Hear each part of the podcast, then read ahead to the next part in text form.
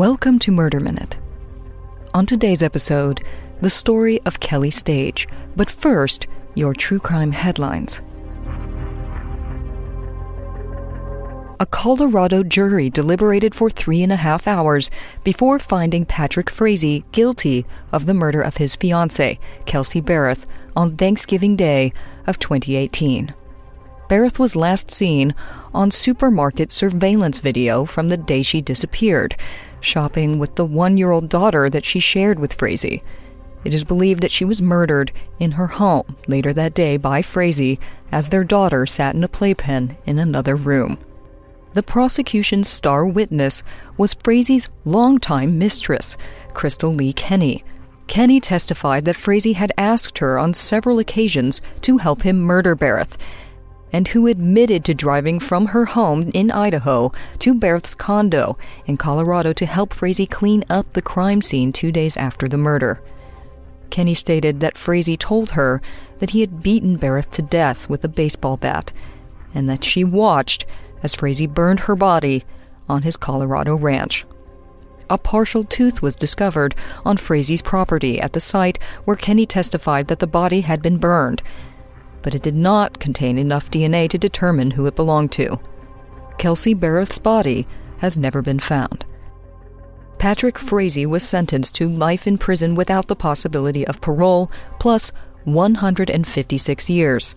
Crystal Lee Kenny pleaded guilty to a charge of tampering with evidence and avoided more serious charges through her cooperation with prosecutors. She faces a maximum of three years in prison. A Pennsylvania man has confessed to killing his girlfriend in Nevada after driving her there for what he told her was a vacation, then impersonating her in text messages and on social media for nearly two months after the killing. thirty-nine-year-old John Matthew Chapman is in custody and facing charges of kidnapping, obstructing administration of law, and criminal use of a communication facility. He is being held without bail in the Allegheny County Jail. Pennsylvania lacks jurisdiction to file a murder charge in the case. Authorities say that Chapman killed his girlfriend, thirty-three-year-old Jamie Feddin, on September twenty-fifth after convincing the woman to take part in a bondage-themed photo shoot in the desert. Chapman tied Feddin's hands to a signpost with zip ties and put duct tape over her mouth and nose, causing her to suffocate. After she died, he removed her clothing along with the zip ties and duct tape and left her body in the desert. Chapman spent the next several weeks impersonating Feddin on social media and in text messages with the woman's family and friends, who grew suspicious after receiving wrong answers to questions that Feddin would have been able to correctly answer. They reported her missing, and Chapman confessed during questioning the following day. Authorities from Nevada plan to travel to Pennsylvania to meet with investigators regarding the case. It will be up to Nevada to decide whether or not to file homicide charges in the case. A mistrial has been declared in the murder trial of three people accused of killing a pizza delivery driver in twenty seventeen, and a computer glitch is apparently to blame. A judge in East Stroudsburg, Pennsylvania, declared the mistrial during the second week of testimony against the three defendants who are accused of luring Domino's pizza delivery man Richard Labar to the campus of East Stroudsburg University before shooting and killing him. The fifty-eight-year-old grandfather was shot in the face and robbed of one hundred dollars after being ambushed during a pizza delivery on December eleventh, twenty seventeen. A new trial will be scheduled for defendants Salvador Roberts, Carolina Carmona, and Israel Barrios. Officials at the Monroe County Courthouse said there were two other mistrials because of the computer glitch, and that each of those cases will also have to be retried. Those are your true crime headlines. Up next, the story of Kelly Stage. But first, a quick break.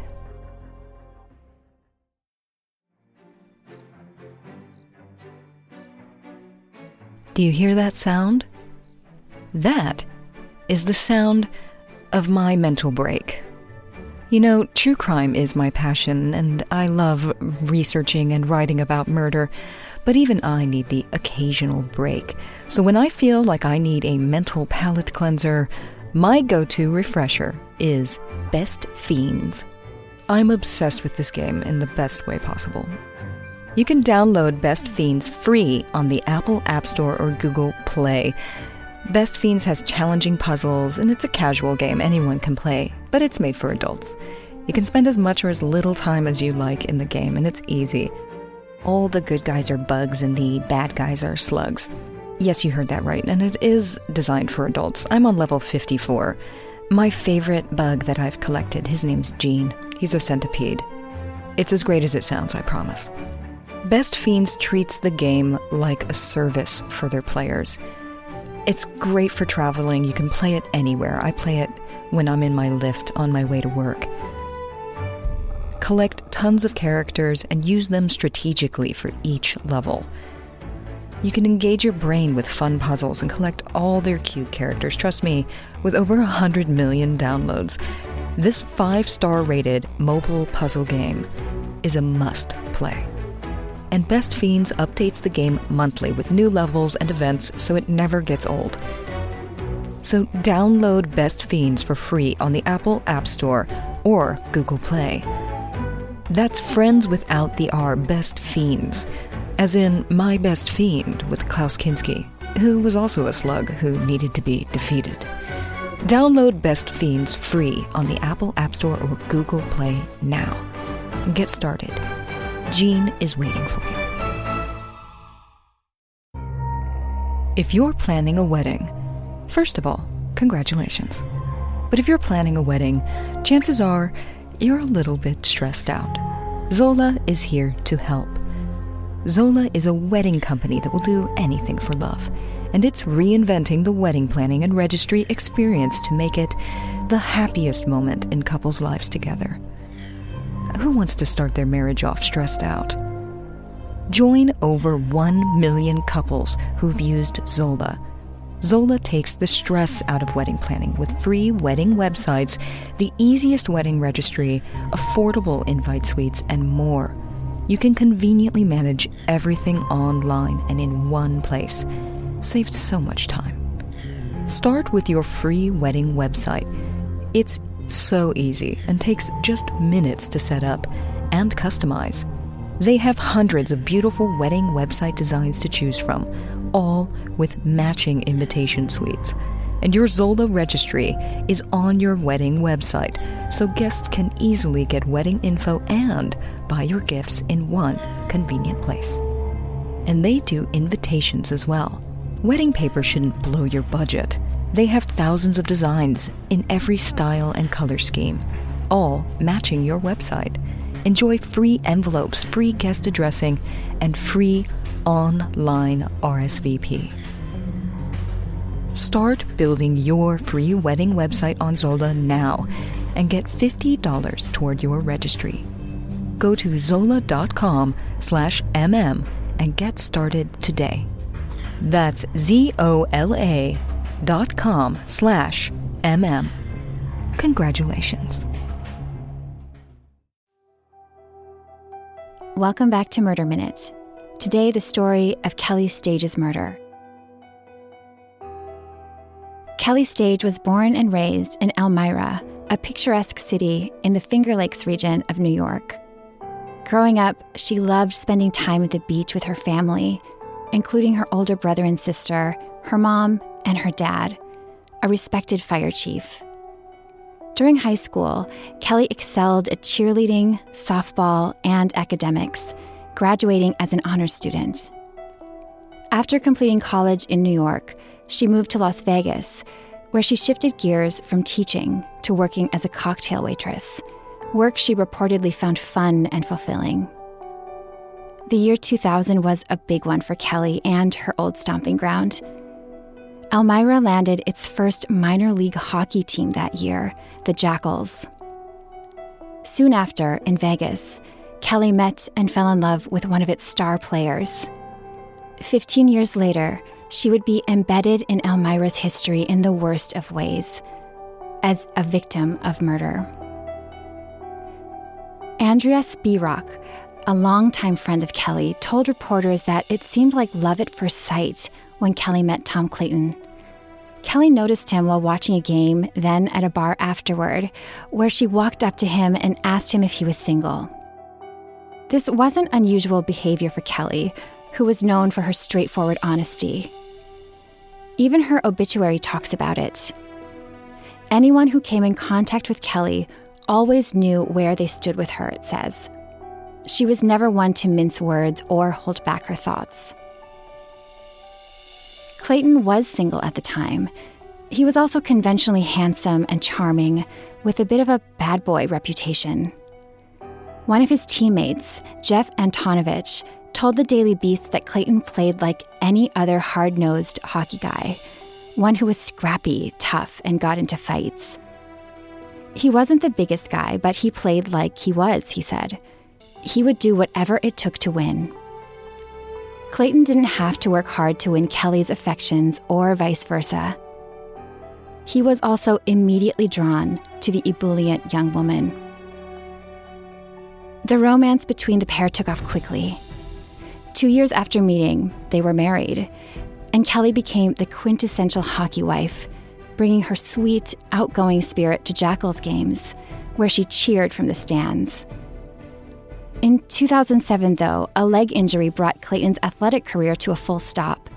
So he and Kelly decided to focus on building a family and moved to North Carolina. They had two kids, first daughter Charlie, then three years later, a son they named Cullen. Clayton purchased properties to rent out and started a taxi business for intoxicated folks who needed a ride home. Five years later, they moved back to New York, not far from Kelly's childhood home. Once they were settled in, Kelly waited tables and Clayton opened a branch of a restoration and emergency service franchise before opening a similar business of his own with a colleague. Once the couple made enough money, they purchased more properties to rent out, and things were looking good, really good, for their family, at least on the surface. A Toronto Sun article described Kelly and Clayton as a small-town golden couple who had cash, a beautiful home in the country, two lovely children, and that intoxicating elixir of local celebrity. But cracks were accumulating in that seemingly perfect facade. Friends of Clayton recall him describing Kelly as lazy and ungrateful. He even told Kelly's close friend Andrea at a birthday party for Kelly about their falling apart marriage. He said he wasn't satisfied sexually and was tired of Kelly complaining that she wasn't happy. Clayton wanted to have sex with other women whenever he wished, which didn't bode well for their monogamous relationship. Could all of this have led to the final and most horrific night of Kelly's life? Clayton would be the first and lead suspect when her body was found, but how could it be him, he alleged, when he wasn't even home when it happened? That evening, September twenty-eighth, twenty fifteen, started out seemingly normal. Clayton left for his weekly poker game at the home of the nearby couple, Lucky and Greg Miller. Kelly remained home with her kids, fed them dinner, got them ready for bed. Then, within hours, the peaceful night gave way to horror. Just after midnight, a nine one one operator received a phone call from Clayton. In a panicked voice, he said, "Help me. My wife's dead." Police arrived to the home to find a gruesome scene. thirty-five-year-old Kelly had been bludgeoned to death. Her bloody, lifeless body laid on the kitchen floor. In portions of a police tape released by A B C News, Deputy Dean Swan, who was first to arrive to the scene, said, "I've got a female, mid-thirties. Her face is completely beat in. Kids are home. Husband's claiming he was out playing poker. Came home and daughter said, 'Daddy, there was a robbery.'" Swan immediately wondered if this was a case of domestic violence. There were no signs of forced entry. Nothing appeared to have been stolen. Photos had been knocked off the walls in the hallway, one of numerous signs Kelly fought to the end to survive. Clayton seemed suspiciously eager to share his whereabouts, making sure police knew he had an alibi before he was even asked. But his claim checked out. He had been at a poker game, according to his G P S, and the couple who hosted the poker game could vouch for his story. He also didn't appear to have any blood on his body, no signs of defense wounds. It was raining when Kelly's sister Kim drove to the home after receiving a phone call. Kelly's dead, she was told. Kelly was murdered. Rain pounded on her car windows as she rushed to the scene, as though crying along with her. When Kim spotted an ambulance, shock and maybe hopeful denial led her to believe Kelly was still alive. Surely they were working on her, saving her life inside the emergency vehicle. Upon realizing this wasn't the case, that Kelly wasn't only deceased, but had been brutally beaten to death, she screamed, sobbed, and vomited. Investigators did have a witness.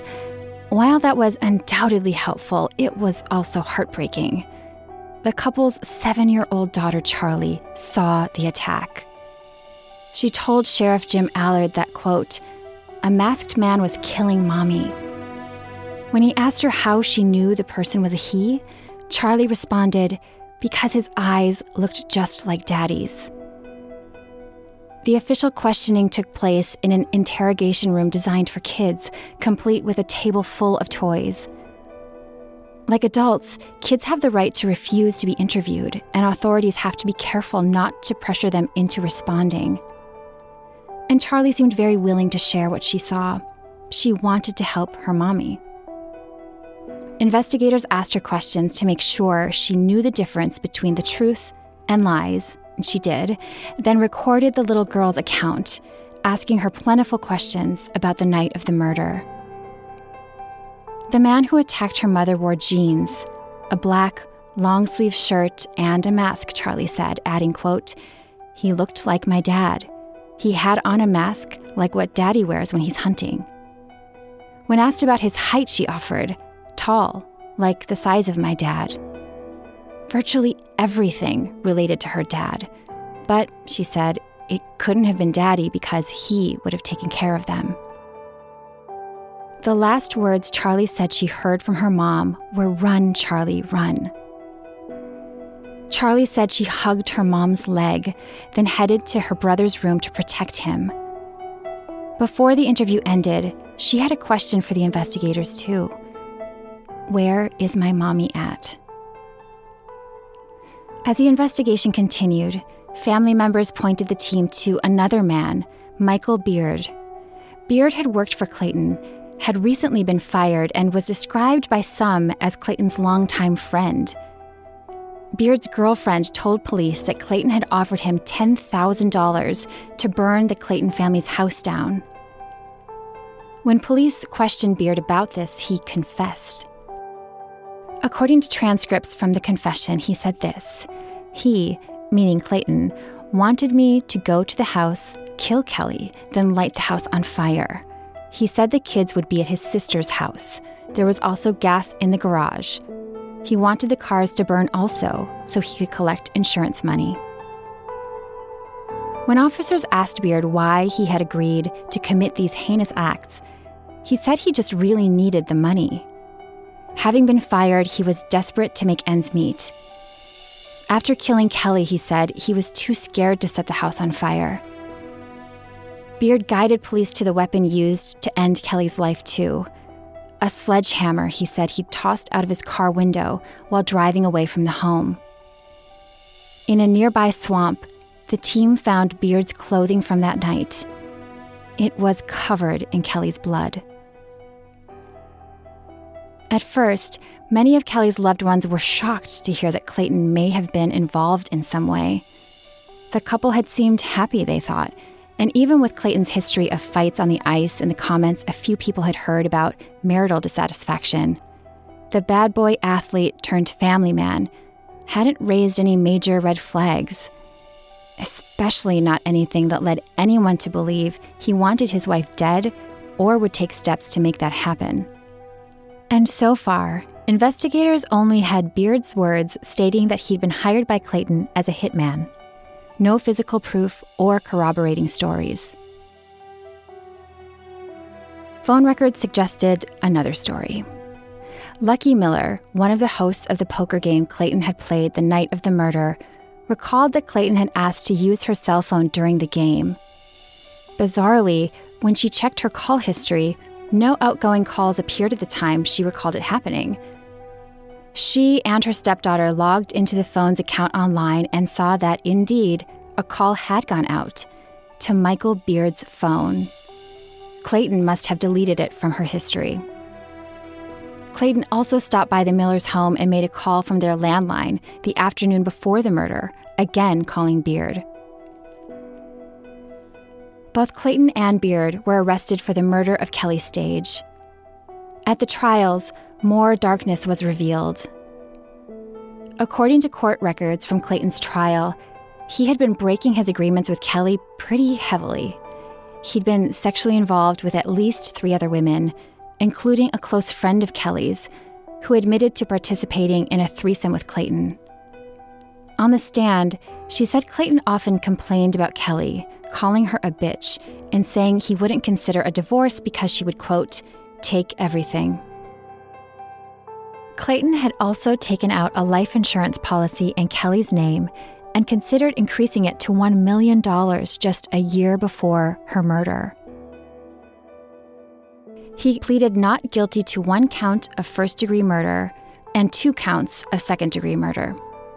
In his defense, Clayton's attorney argued that first responders assumed this was a domestic violence case upon arrival, then gathered evidence to support that, rather than let evidence lead them to the right perpetrator. He said this wasn't a question of whether or not Clayton had affairs, but of whether or not he killed Kelly, and that there was no physical evidence of an agreement with Beard to have her killed. He pointed to Beard as the killer and instigator, saying the two men were never personally connected, never friends, and that Beard knew Clayton had money.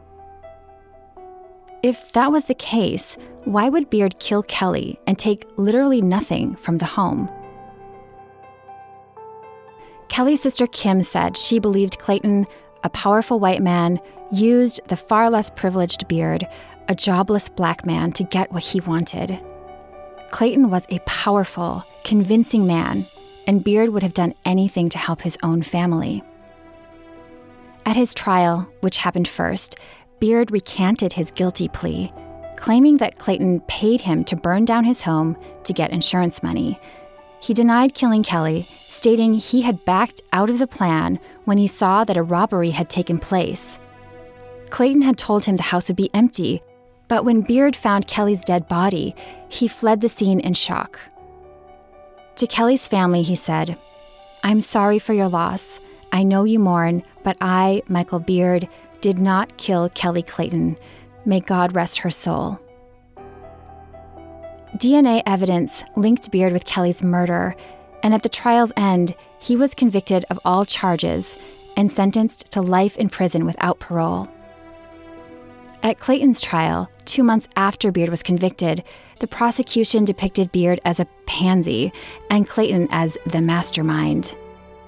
Clayton's defense argued that while he wasn't the best husband, he was completely uninvolved with the murder.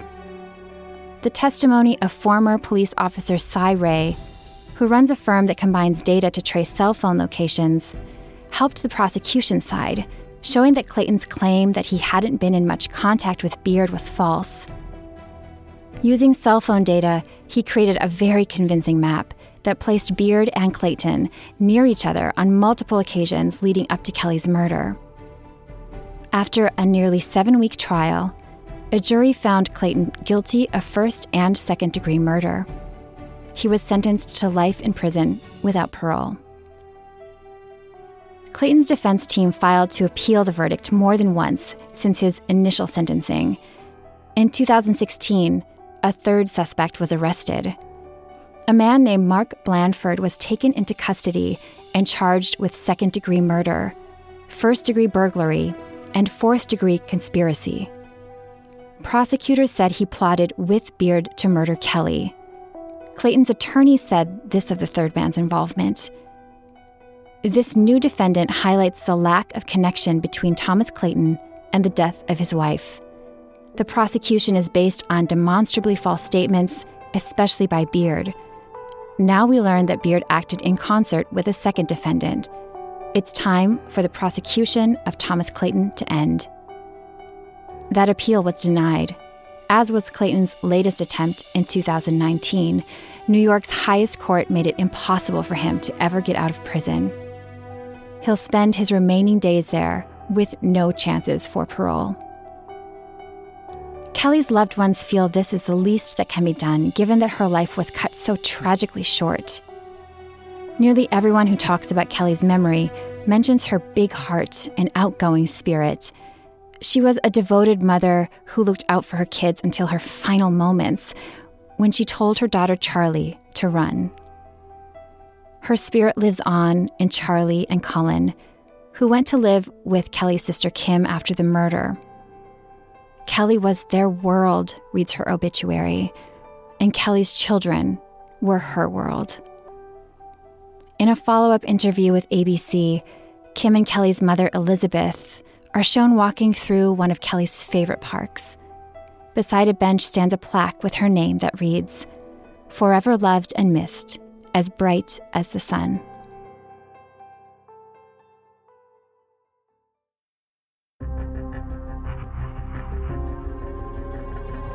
This has been Murder Minute.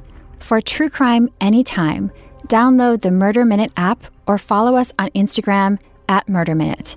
For exclusive content and early access, find the show on Himalaya.